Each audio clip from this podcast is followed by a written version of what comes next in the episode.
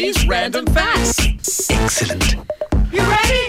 Okay, today is International Dog Day, which was started in 2004 by animal activist and advocate Colleen Paige with the intention to create awareness about the needs of dogs and bring to our attention the increasing number of dogs in shelters.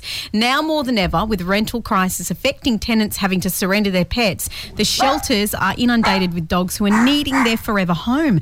We've partnered with K9 Rescue Group and Peel Thunder and are throwing a quiz night fundraiser tonight. Mm-hmm. If you missed out on tickets, they did sell out very fast. Please consider donating to K9 Rescue Rescue group directly today or getting involved in the Cans for Cash scheme by using their code. So that is a great way to help them out financially. But even better, why don't you have a look at their website and adopt a doggy today? I know that there's puppies that have just been born. Mm-hmm. So no better day to do it, right? International Dog Day. Absolutely. Where's my bucks? There, There we go.